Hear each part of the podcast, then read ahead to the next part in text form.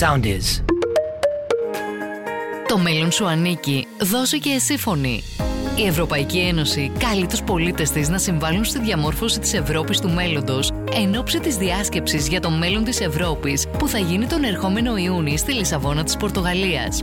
Με μια σειρά από διαδικτυακές εκπομπές δίνει το λόγο σε υπουργούς, επιστήμονες, ευρωβουλευτές, σε ακαδημαϊκούς και φοιτητές που αναπτύσσουν, αναλύουν και καταθέτουν τις απόψεις τους για όλα τα βασικά ζητήματα που μας απασχολούν.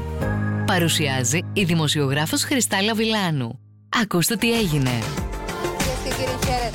Η σημερινή μας εκπομπή καταπιάνεται με ένα θέμα μείζωνο σημασίας που αποτελεί βασική προτεραιότητα της Ευρωπαϊκής Ένωσης, τον ψηφιακό μετασχηματισμό. Τα τελευταία χρόνια γίνονται σημαντικά βήματα διεθνώς για την υιοθέτηση ψηφιακής στρατηγικής.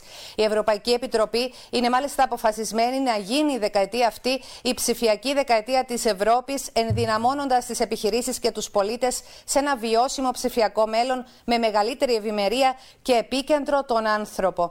Η πανδημία του κορονοϊού που προέκυψε αρχές της δεκαετίας που διανύουμε, παρά τις πολλές αρνητικές επιπτώσεις που επέφερε σε όλους σχεδόν τους τομείς, έχει αν μη τι άλλο επιταχύνει σημαντικά την υιοθέτηση ψηφιακών αλληλεπιδράσεων. Στην σημερινή μας εκπομπή, λοιπόν, συζητάμε αυτό το μεγάλο θέμα σε όλες του τις προεκτάσεις. Τις ευκαιρίες και τις προκλήσεις, τις αλλαγές στο εργασιακό περιβάλλον, τις δεξιότητες που πρέπει να αναπτύξουμε. Πού βρίσκεται η Κύπρος και τι στόχους έχει θέσει. Ευχαριστούμε πολύ τον Υφυπουργό Έρευνας και Καινοτομίας και Ψηφιακής Πολιτικής Κυριάκο Κόκκινο και τον Ευρωβουλευτή του ΑΚΕΛ και μέλος της ομάδας της Αριστεράς του Ευρωπαϊκού Κοινοβουλίου Γιώργο Γεωργίου, που μας τιμούν με την παρουσία τους στην εκπομπή μας. Με μεγάλη χαρά καλωσορίζω και τους φοιτητές που θα συμμετάσχουν στη σημερινή εκπομπή από το Πανεπιστήμιο Κύπρου, το Τεχνολογικό Πανεπιστήμιο Κύπρου και το Πανεπιστήμιο Φρέτερικ. Ένα μεγάλο ευχαριστώ και στην Ακαδημαϊκό Θεοδόρα Μάνιου του Πανεπιστημίου Κύπρου, που στηρίζει από την αρχή την προσπάθειά μας αυτή. Να σημειώσουμε ότι η εκπομπή μεταδίδεται ζωντανά από την ιστοσελίδα του Αντένα στο Facebook και αρχίζουμε αμέσως την συζήτηση αυτού του μεγάλου θέματος. Κύριε Γεωργίου, η ψηφιακή εποχή ε, είναι τελικά μια ευκαιρία ή μπορεί και μια απειλή για τον άνθρωπο και τις θέσεις εργασίας, διότι στο πλαίσιο μιας ευρύτερης συζήτησης που γίνεται για το ψηφιακό μετασχηματισμό υπάρχει και αυτή η τοποθέτηση γύρω από τον ψηφιακό μετασχηματισμό. Έτσι να αρχίσουμε αυτή την συζήτηση με την δική σας θεώρηση των πραγμάτων. Αρχή θέλω να χαιρετήσω εσάς, τον φίλο Υφυπουργό, τον οποίο εκτιμώ βαθύτατα, και τα παιδιά βέβαια, να πω ότι όντως υπάρχει αυτή η συζήτηση η οποία είναι εδρεωμένη σε λογικούς φόβους και ανησυχίες και έχει να κάνει ακριβώς με κάποια ερωτήματα. Στο ερώτημα σας απαντώ με ερώτημα. Εμείς ως αριστερά και στην Ευρώπη αλλά και στην Κύπρο δεν έχουμε καμία αμφιβολία ότι εάν ο ψηφιακός μετασχημα εξού και ήμασταν το κόμμα που εισηγηθήκαμε για το επιβεβαίωσε ο κύριος Κόκκινος τη δημιουργία του Υφυπουργείου. Γιατί, γιατί νιώθαμε ότι είναι επίγουσα η ανάγκη να εξορθολογιστούν πάρα πολλές γραφειοκρατίες, αγκυλώσει, καθυστερήσεις, προβλήματα που αφορούν και στον δημοσιο αλλά και στον ιδιωτικό, να ξανοιχτούμε προς την έρευνα και την καινοτομία, να δημιουργήσουμε νέες θέσεις εργασίας, να διευκολύνουμε τη ζωή των συμπολιτών μας, να κάνουμε τα πράγματα πιο καλά. Υπάρχουν όμως ε, κάποια ερωτήματα. Ποιος θα καρποθεί το κέρδος, γιατί θα υπάρξει κέρδος προφανώς από αυτήν την ανάπτυξη. Θα ανακατανεμηθεί με έναν τρόπο όσο γίνεται δικαιότερο αυτόν το κέρδος. Θα γίνει η ζωή των ανθρώπων πιο συλλογική ή μέσα από την τηλεργασία θα τους ρίξουμε σε έναν εργασιακό μεσαίωνα αξιοποιώντας οι μεγάλοι εργοδότες ή οι μεγάλες υπηρεσίες ή οι μεγάλες πλατφόρμες δεδομένα προσωπικά. Μήπως και εδώ πρέπει να αγγίξουμε αυτό το ζήτημα; Θα διευκολυνθούν οι πολίτες μας, οι συμπολίτες μας μέσα από την ψηφιοποίηση των τραπεζικών ε, επαφών; Ή θα δυσκολευτούν γιατί σε κάποια χωριά ή κάποιοι συνάνθρωποι μας δεν έχουν ψηφιακές δεξιότητες ή δεν διαθέτουν καν αυτό που έχουμε τώρα εμείς που είναι η ευλογία, τον υπολογιστή ή το κινητό κλπ.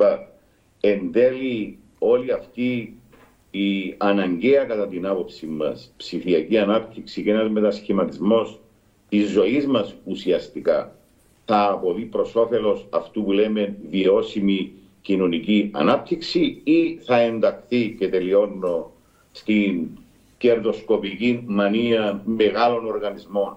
Θα συνεχίσει το κράτος να είναι κοινωνικό, να είναι κράτος πρόνοιας ή θα προσπορήσουν, θα αποσπάσουν από αυτά τα τεράστια ποντίκια 7 δις παρακαλώ ναι. δίνει η Ευρώπη για να μπορέσει να γίνει όλη αυτή η διαδικασία κάποιοι μεγάλοι οργανισμοί. Άρα τελειώνω με αυτή την πρόταση. Μόνο σήμαντη απάντηση στο εύστοχο ερώτημα σας και πολύ επίκαιρο που αναπτύσσεται και έντονος διάλογος γύρω από αυτό δεν μπορεί να δοθεί, είναι αναλόγως ποιος θα πάρει στο χέρι του τη ψηφιακή μετάβαση μετασχηματισμό με ποιον στόχο. Είπε Μπαγιά και ο Άινστάιν είναι κοινότοπο, τα παιδιά είναι φοιτητές, φαντάζομαι ήταν μαθητές μέχρι χτες θα το έχουν ακούσει, ότι το μαχαίρι στα χέρια του γιατρού θεραπεύει, στα χέρια του εγκληματία σκοτώνει. Ευχαριστώ πάρα πολύ κύριε Γεωργίου. Κύριε Κόκκινε, σε εσάς τώρα ο λόγος. Ε, θα προλάβουμε αυτό το τρένο ή θα μείνουμε ουραγοί σε μια ψηφιακή εποχή στο άμεσο μέλλον, κύριε Κόκκινε; Καταρχήν να μου επιτρέψετε πριν να απαντήσω να χαιρετήσω και εσάς και να σας ευχαριστήσω για την ευκαιρία να έχουμε αυτή την ωραία σύναξη. να χαιρετήσω τον φίλο Ευρωβουλευτή, τον Γιώργο, με τον οποίο έχουμε ε, αμοιβαία εκτίμηση πιστεύω και αγάπη. Να χαιρετήσω τους νέους μας, τους φοιτητές μας, οι οποίοι είμαστε ενώπιον τους για να αφουγκραστούμε τις ανησυχίες τους, προβληματισμούς τους και να μας, αν θέλετε να μας αφισβητήσουν ή να μας βάλουν τις προκλήσεις τις οποίες νιώθουν ότι πρέπει να μας βάλουν για να απαντήσουμε στα ερωτήματά τους.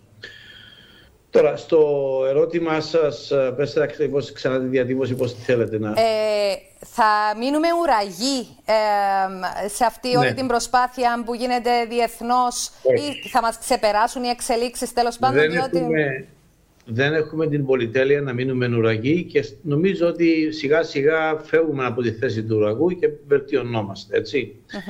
Η Κύπρος είναι ένα μικρό κράτος, είναι μια μικρή χώρα, είναι νησί, όμως οι δυνατότητες της τεχνολογίας της επιτρέπει να μην είναι νησί. Αν έχουμε τη σωστή συνδεσιμότητα σε μια παγκοσμιοποιημένη οικονομία, όπου τα γεωγραφικά σύνορα πλέον με τις ε, τεχνολογίες του διαδικτύου μας επιτρέπουν να έχουμε προσβασιμότητα σε οικονομίες και αγορές ε, πέραν των σύνορων μας, τότε ο ψηφιακός μετασχηματισμός αξιοποιείται σωστά και κερδίζουμε ένα έδαφος. Να πω ότι η Κύπρος ήταν στην 24η από τις 27 χώρες μέλη στο δίκτυο της ψηφιακής οικονομίας και κοινωνίας και το 21 με τα αποτελέσματα του Νοεμβρίου του 21 πήγαμε στην 21η θέση και ευελπιστούμε ότι με δύο-τρεις σκαλιά που θα καλύπτουμε κάθε χρόνο σύντομα θα είμαστε δεν θέλω να πω να είμαστε μέσα στους πέντε πρώτους, αλλά τουλάχιστον στους δέκα πρώτους οφείλουμε να είμαστε. Και είναι εφικτό αυτό το πράγμα.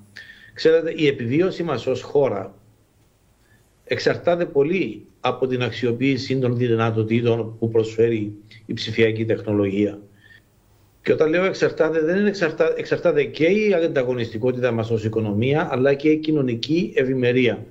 Και πολύ εύστοχα ο φίλος Γιώργος έχει κάνει μια τοποθέτηση η οποία τελικά το όφελος που πρέπει να μετακινηθεί από την αξιοποίηση της τεχνολογίας.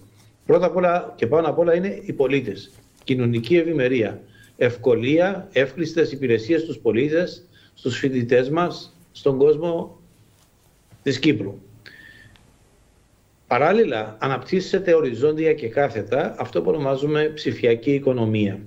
Και χρειάζεται η ψηφιακή ανταγωνιστικότητά μας χρειάζεται ψηφιακούς πολίτες, ενεργούς ψηφιακούς πολίτες που εκεί έχουμε να διανύσουμε ένα μεγάλο δρόμο. Είπα κάθετα και οριζόντια. Να εξηγήσω τι εννοώ κάθετα και τι εννοώ οριζόντια.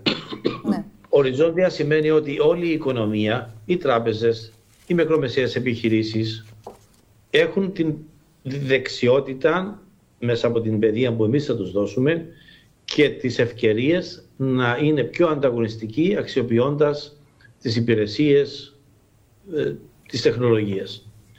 Κάθετα σημαίνει ότι ο χώρος της πληροφορικής και του ψηφιακού κόσμου και των επιστημών αναπτύσσουμε έναν οικοσύστημα που να είναι ανταγωνιστικό, υγιές και να μπορεί να εδραιώσει την θέση της Κύπρου ως περιφερειακός παίκτης, αν θέλετε, ως η τεχνολογική πρωτεύουσα της Ανατολικής Μεσογείου. Γιατί το λέω αυτό; Έχουμε να παίξουμε ένα πολύ σημαντικό ρόλο, τον οποίο πρέπει να αναγνωρίσουμε. Η Κύπρος μπορεί και πρέπει, και το αναμένουν οι γειτονές μας, να είμαστε μια χώρα η οποία να έχουμε κερδίσει την εμπιστοσύνη Μέσης Ανατολής, Ισραήλ, Βόρειας Αφρικής, γιατί είμαστε ένα κράτος μέλος στο ανατολικότερο μέρος της Μεσογείου και είμαστε μια χώρα η οποία είναι πάρα πολύ φινόξενη σε όλες αυτές τις γεωγραφίες και εύστοχα και εύλογα τόσο το Ισραήλ όσο και η Μέση Ανατολή όσο και χώρες της Βορειοευρωπής Ευρώπης θέλουν την Κύπρο να είναι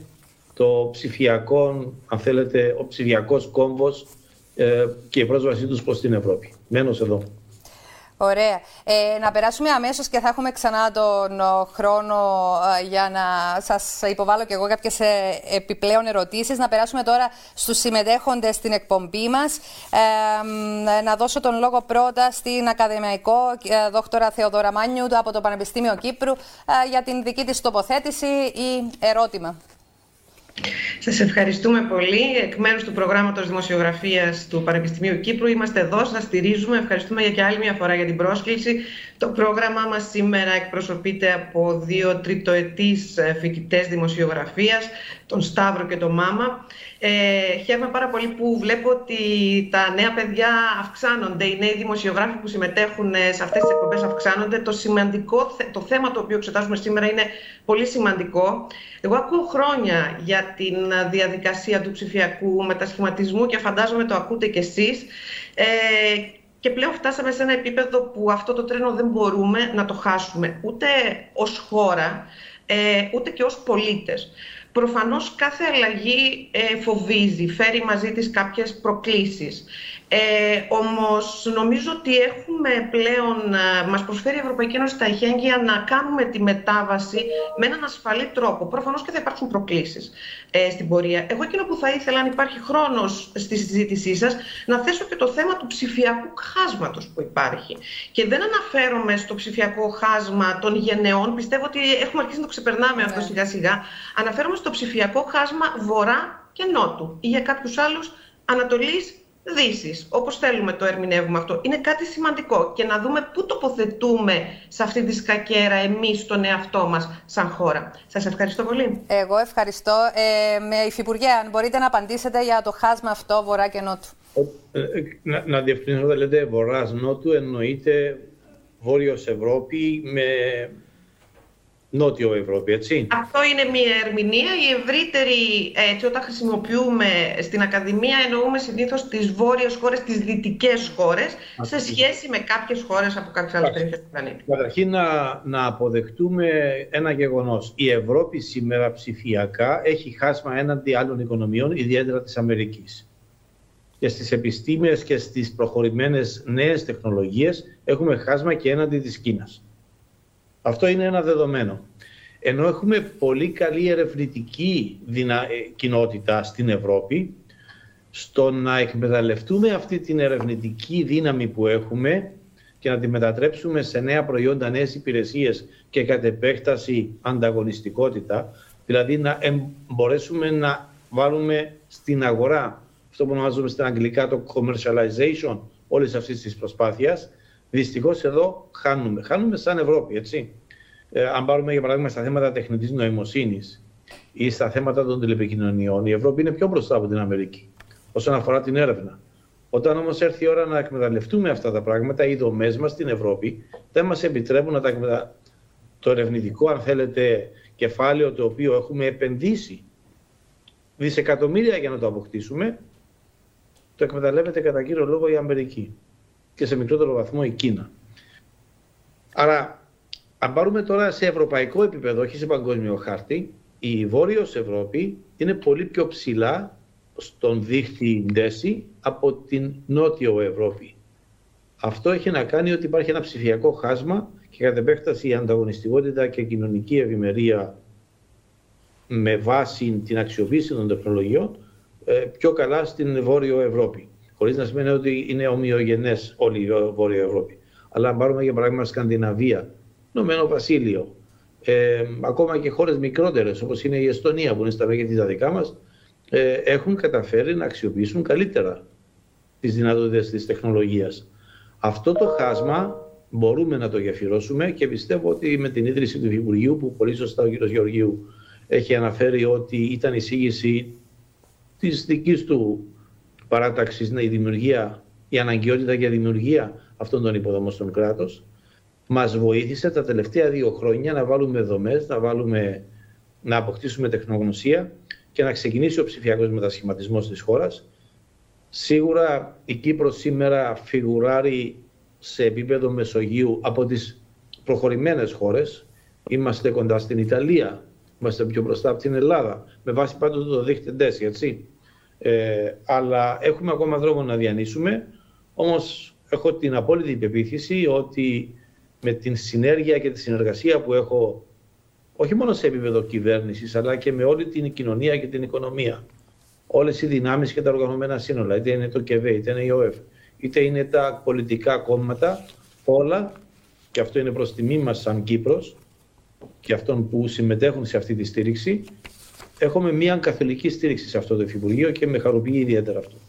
Ευχαριστούμε. Κύριε Γεωργίου, εσείς ε, θέλετε να τοποθετηθείτε επί του θέματος αυτού; Ναι, θα έλεγα ότι όντως υπάρχει αυτό το χάσμα που υποδηλώνει η κυρία Μάνιο και ανάμεσα στην Βόρεια Ευρώπη με την Νότια Ευρώπη, όπως εύστοχα το είπε και το προσπέρασε, γιατί πλέον τόσο κοινότοπο και αυτονόητο να το επαναλαμβάνουμε, και ανάμεσα στις γενναίες υπάρχει τεράστιο χάσμα. Ακόμα και στην δική μου και τα παιδιά που είναι απέναντι μου υπάρχει τέτοιο χάσμα. Πόσο δε μάλλον με τη μάνα μου που είναι 80 χρονών.